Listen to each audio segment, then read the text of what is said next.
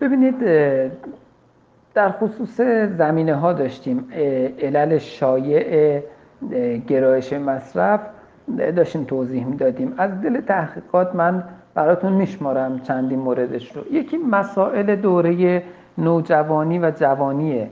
ببینید دوره نوجوانی رو در روانشناسی رشد تحت عنوان دوران بحران یا دوران طوفان یا دوران شورش اسم گذاری کردن.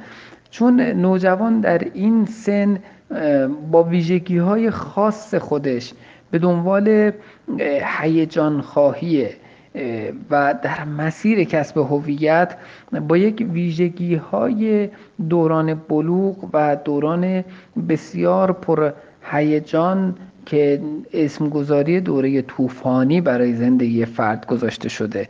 خب این مسائل خاص می‌تونه یکی از زمینه ها باشه چنانچه مدیریت نشه چنانچه خانواده آشنا نباشه با بحران دوره نوجوانی می‌تونه گرایشش بده به سمت مصرف مواد. برخی از افراد که حالا تقلید از دوستانشون یا از روی کنجکاوی ممکنه به سمت مواد کشیده بشن توی خیلی از اوقات به عنوان سومین مورد عوامل روانی یعنی عوامل و فشارهای عصبی یک کششی رو در فرد به وجود میاره برای فرار به یه شکلی پناه بردن اینجا به مواده نیازهای روانی و عاطفی برآورده نشده عوامل نامساعد و ناراحت کننده زندگی شخص. خیلی یک خانواده پرچالش اینها می‌تونه زمینه ساز باشه. نابسامانی های زندگی که برخی دوستان در پاسخشون ذکر کرده بودن.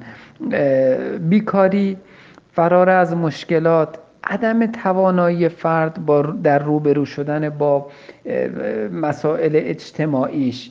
اینها می‌تونه به عنوان یک پناهگاه مواد مخدر رو برای فرد بارز کنه. گروهی دیگه تصور نادرستی دارند.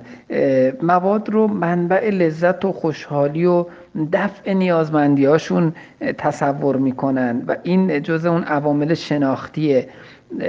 به این علت گرایش پیدا می‌کنن به مصرف. برخی با تصور نادرستی که در خصوص روابط جنس امور جنسی و تاثیر مواد مانند لذت بخشیش در رابطه جنسی میان گرایش پیدا می‌کنن. ممکنه فرد ناتوانی جنسی داشته باشه برای درمان به جای اینکه بره سراغ درمان های حرفه‌ای تخصصی که وجود داره تصور می‌کنه با شناخت تحریف شده که مصرف مواد می‌تونه درمان کنه اون رو. در حالی که اینجور نیست بلکه خیلی اوقات اون رو تضعیف هم می‌کنه. یکی از عوامل دیگری که دوستان ما اشاره کرده بودن در صحبت هاشون همین تنهایی احساس بیپناهی مشکلات خانوادگی شکست های اجتماعی اینها می‌تونه نداشتن یک همنشین یا دوست خوب اینها می‌تونه یکی دیگه از علل گرایش به مصرف باشه. اختلافات خانوادگی تضاد و کشمکش دائمی بین والدین که ممکنه موجب بشه که از مراقبت و کنترل کافی بچه ها برخوردار نباشن.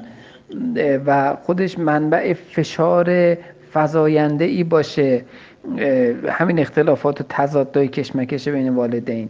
می‌تونه یکی دیگه از علل گرایش باشه.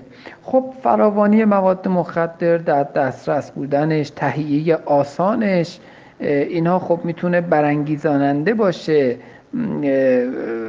مثلا افراد زود باوری مثل یک نوجوان رو ممکنه تحت تاثیر قرار بده. باز این می‌تونه یکی دیگه از زمینه ها باشه خب ناراحتی های ذهنی و جسمی فرد گاهی اوقات پناه می‌بره برای رها شدن از این فشارها.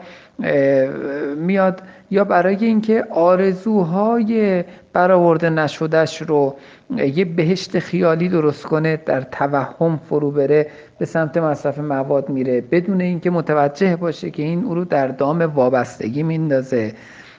خب بیکاری رو اشاره کردیم می‌تونه زمینه مؤثری باشه.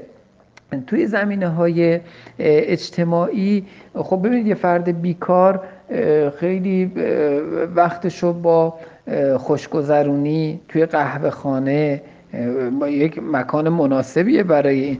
خب اونجا دسترسی هم ایجاد میشه و شناخت های ناکارآمد هم به وجود میاد. ارتباطات ناسالم هم شکل می‌گیره. باز این می‌تونه یکی از زمینه ها باشه.